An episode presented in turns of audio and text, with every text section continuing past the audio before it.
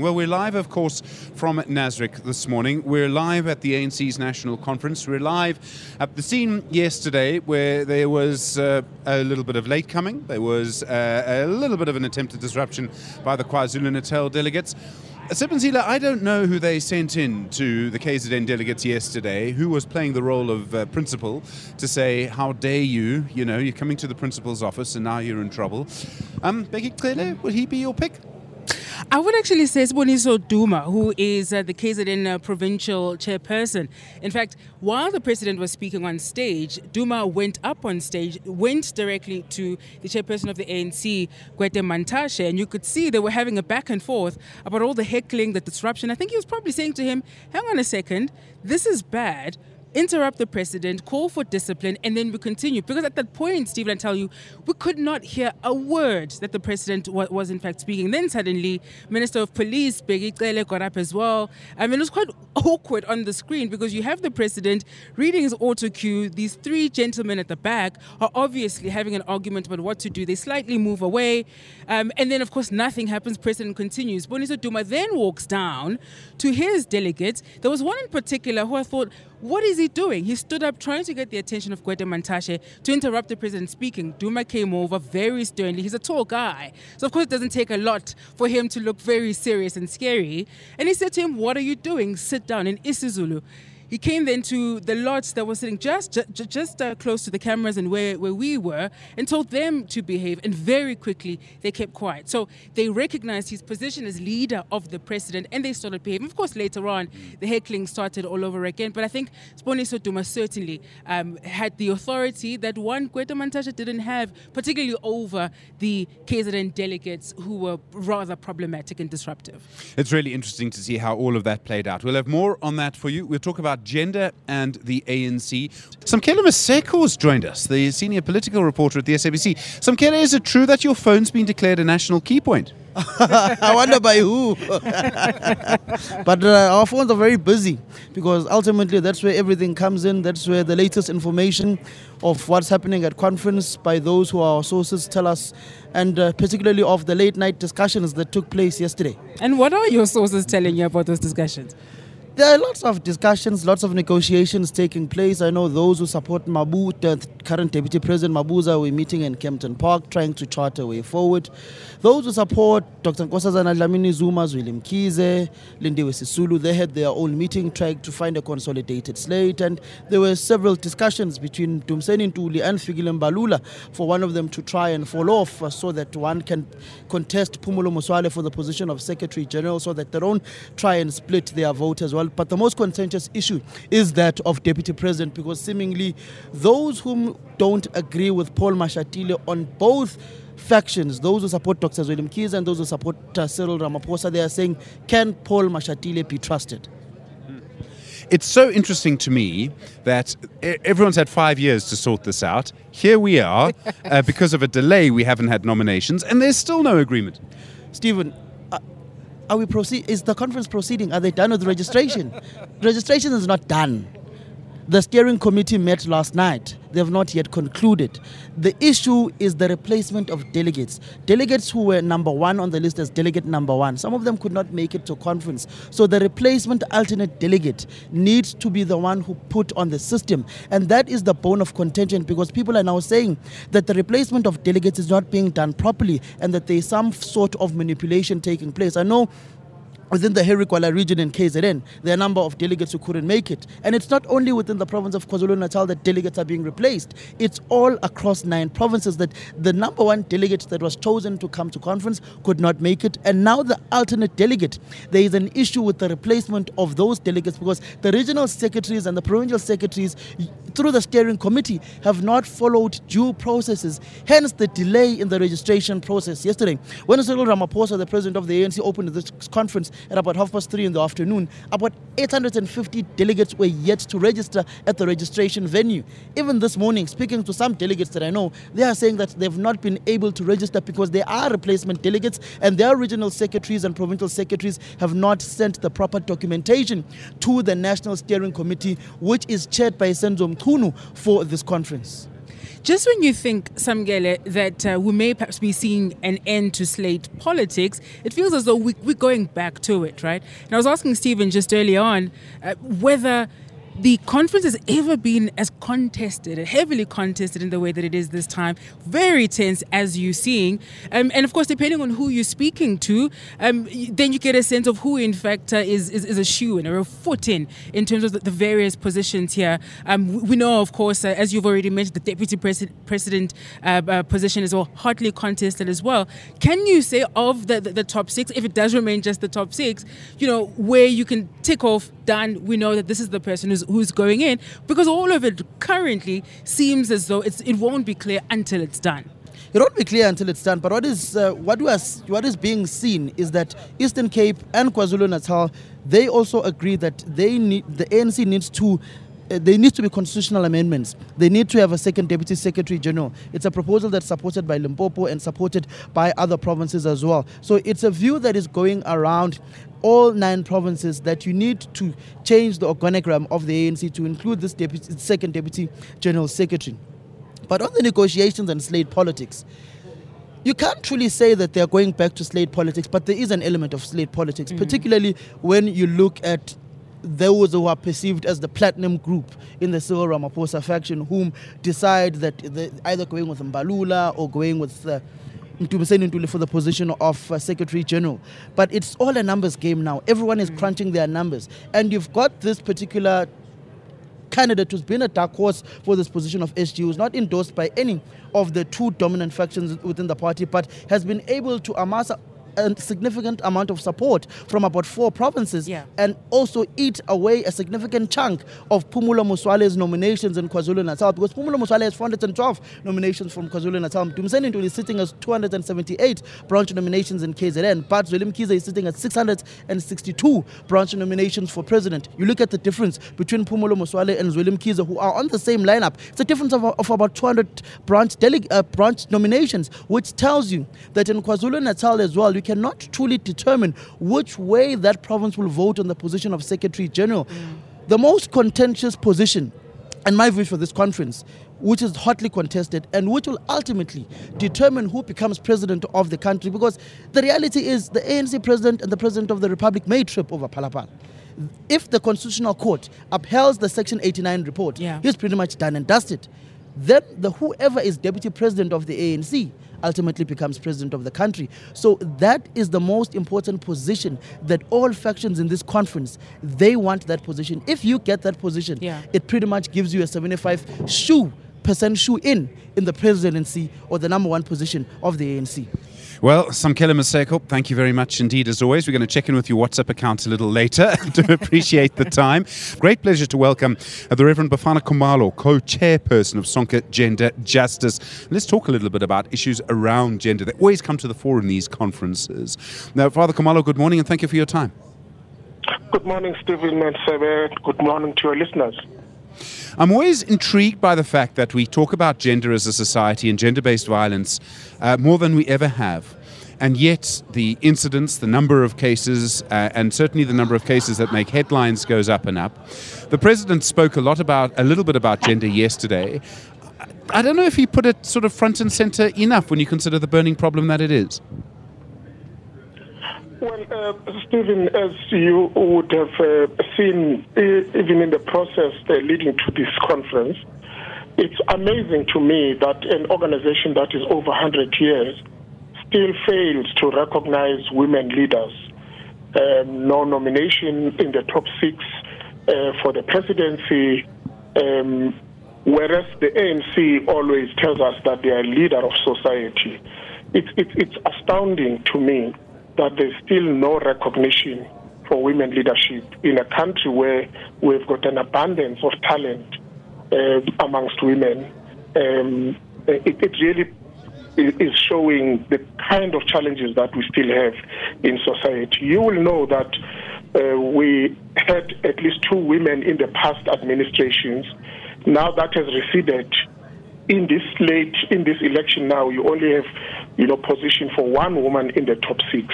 That itself is telling about where, you know, the organization that is leading in our country stands mm-hmm. on issues of gender transformation. In, indeed, um, always a pleasure. Um, we, you know, just yesterday, uh, just on the the sidelines here in Nasrec, having a conversation with some analysts and chatting with, with one Lukhona Mnguni about the, the, issue of of gender and that it really points to the very patriarchal nature of the African National Congress, that is as old a party as it is um, in you know uh, democratic South Africa, that we still find ourselves here. That we we for so long have had just this one position, the DSG position, um, reserved for women, so uh, so to speak. We have talent, as as you've in fact mentioned, but it seems as though that there is this resistance. We don't only see it in the ANC; we we see it also in other political parties. It's a societal issue. Yeah, that's true. That's true, Sebe. I mean, this this runs across uh, our political landscape. but I, I, think what makes it even more concerning is that you know the ANC has always uh, punted progressive policies um, around these questions, but the challenge is always on the follow through. Um, it's one thing to have very progressive policies, but the test is how do you then ensure that in your own structures, you demonstrate that. Why is it that the branches of the ANC are actually not recognizing women leaders? Because that's where the problem starts. You know, if, if indeed this is a movement that is transformational, that believes in uh, gender equality, we mm. should be seeing that coming through. Um, in the nominations, but clearly there's still a lot of work that needs to be done. It's so interesting to me, uh, Father, where where um, if you go back through the sort of history of the ANC and look at the structures, there are two sort of elements to it that that kind of I think reveal what you're saying or illustrate it. The one is that the ANC has this this really progressive policy of saying on the National Executive Committee we're going to be 50-50. So from the last 20 positions onwards, if there are not enough women in the NEC, they get sort of preference votes. And if you look through the results of NECs for at least the last I think 10 years, you'll see that the last 20 positions are occupied by women, and that's a deliberate attempt. I mean, I don't know any other political party, I think in the world, frankly, that does something like that. That like that's really progressive. On the other side, when you have direct one for one leaders, leadership elections, as you do in provinces and regions, I know of only one province once, Northwest, that elected Edna Molewa leader directly. Um, otherwise, it's always men that are leading provinces. Mm. And you see this because the ANC has to intervene to try and appoint more women premiers, right? And so it's, so it's revealed each time. Now, I don't blame the ANC policy for that. I, I don't think you can in this case. The thing is, though, why does this happen? Now, we can talk about the societal issue. I would maybe suggest it's also short termism, and maybe it's also that um, uh, polit- political leadership and, and the men are fighting incredibly hard and start with some kind of advantage, maybe? Yes, that, that's true, uh, Stephen. I mean, uh, I think we need to face up to the fact that we are still a very patriarchal society. That includes even, you know, progressive uh, organizations like the ANC, because I don't think you can fault the ANC, at least in terms of its intentions. But whether they are able to carry through their membership in that transformational agenda, that obviously is not proven true in terms of the practice. If you look at the mayors, you know, you can actually cascade through the, the, the various uh, formations. Um, and the strange thing, Stephen, is that most of the people who campaign for these kind of positions, you find a lot of women you know, on the ground doing a lot of work in support of the ANC. Why is it that you don't also see women supporting other women? You know, it's a vexing question, but I, I, I guess it's a societal matter because, you know, I come from a faith-based uh, uh, formation, as you know. We also have this conundrum in the church that majority of the members are women, but when mm-hmm. you look mm-hmm. at the leadership, the higher you go, it's male-dominated who elect these men? It's also women who are in these institutions. That's why I'm saying there's a lot of work really that we need to do to change the mindset so that we move away from this notion that only men are endowed with you know gifts to provide leadership and, and it really goes to the core of our understanding about the importance of recognizing the role that women can play in our society. And we need really to sell this idea to everybody so that it becomes a normal process. I mean, it, it, it's progressive for the ANC to say when numbers don't uh, uh, uh, uh come out as we expect, we will intervene and do this. But that's not sustainable. We need to get to a point where people are nominating and recognizing women for the role that women can play. And as I say, I can say without contradiction, there are lots of talented women in our society. We just need to change yeah. the mindset of all of us that we recognize that and acknowledge it. Indeed, Reverend, and, and I'm glad that, that you're also calling out the church for its own shortcomings in, in terms of adequate gender representation. I think the media is, is also guilty of this as well, right? Uh, where, whether it's the gender pay gap that we're speaking of, representation on, on prime shows, if you will, right? I think, it, as to, to the earlier point about society as well, that, that we want to see this change across the board. But perhaps, perhaps just to caution as well, to not limit our analysis of whether or not there is sufficient gender representation and transformation only based on leadership, right? So we should be asking the question as to whether or not the prospects of women and, and women identifying people in this country have in fact improved. We heard the president yesterday, in fact, um, spending a bit of time, uh, you, you know, almost quantifying some of the change that we've seen whether women members of parliament or women within um, the, the ANC it, itself, who are in fact in various in various leadership uh, uh, positions at, at, local level, but also speaking broadly about society. And, and, and I wonder if our obsession with leadership sometimes short changes, short changes. Uh, our, our, our audiences, short changes society in terms of our analysis of understanding the journey that we've taken as a country from where we were a couple of decades ago where women were and the sort of opportunities that are in fact available, which which can, of course, largely be attributed to the work that this very political party that we gathered in the name of um, here in Nasrec have been able to contribute to, and of course, the significant work that uh, civil society has been able to do as well in trying to make South Africa a more equal country. Yes, of course. I mean, I, I think the test, you know, of our uh, convictions must be in the, in practice. I, I, think in civil society we are doing much better. Um, if one looks at most of the civil society organizations, there's a lot of uh, women-led um, organizations, and many of them are doing very well, including my own organization.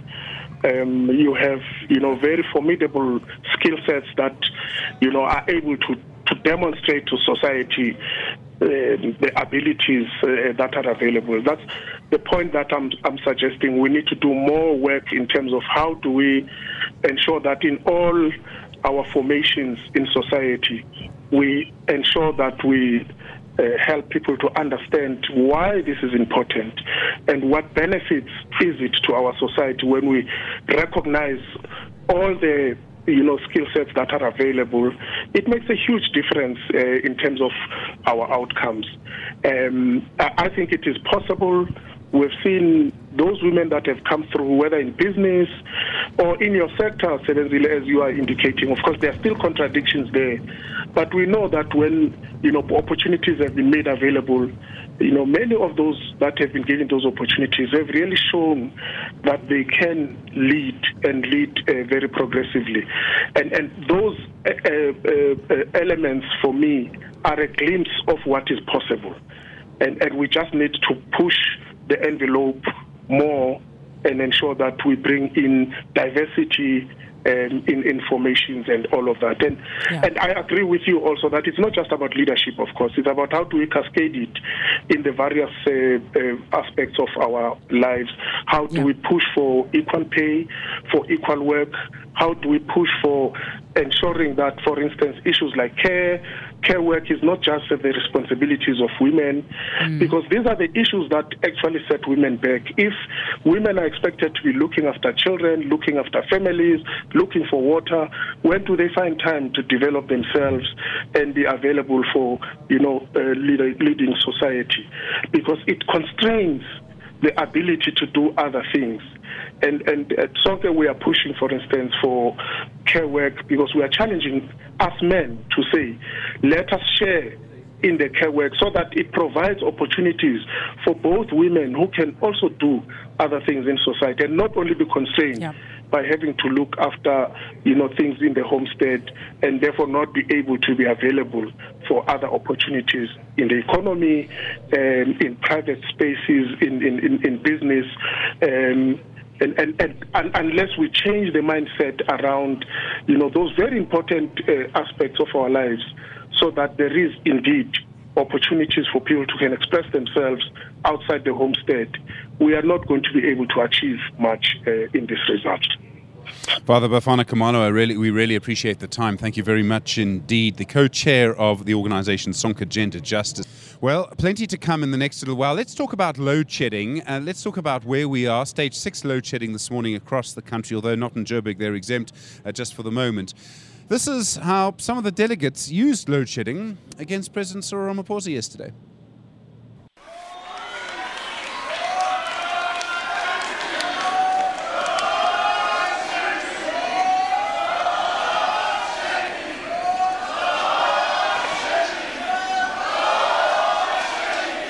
Uh, now we're going to sing the national anthem. Now we're going to sing the national anthem.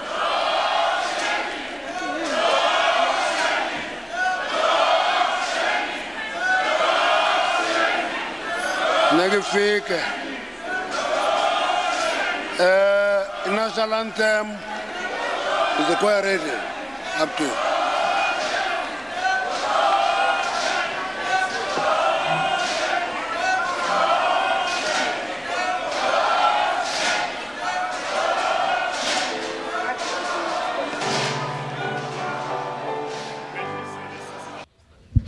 Well, that's how it played out yesterday. And you can imagine, of course, being a delegate here at NASREC and how effective load shedding might be as a sort of political tactic, a political tool, a political issue against President Cyril Ramaphosa. Stage 6 load shedding announced yesterday. And you'll have heard many predictions across SAFM over the last week or so about worse load shedding to come, particularly next year. Professor Samson Mamphweli is the director of the Center for Renewable and Sustainable Energy Studies at the University of Stellenbosch. Good morning, Stephen, and, um, and the listeners. The president speaking about energy yesterday and about electricity, speaking about the need for some kind of emergency program. And I don't know what that would be. I mean, we know, and there's been huge conversations around this, usually the quickest way, as I understand it, to get electricity into a grid is not through a nuclear power station, uh, but probably a renewable power station. On the other hand, there has been a lot of talk around the Karpowerships deal. Um, how do you interpret what the president was saying?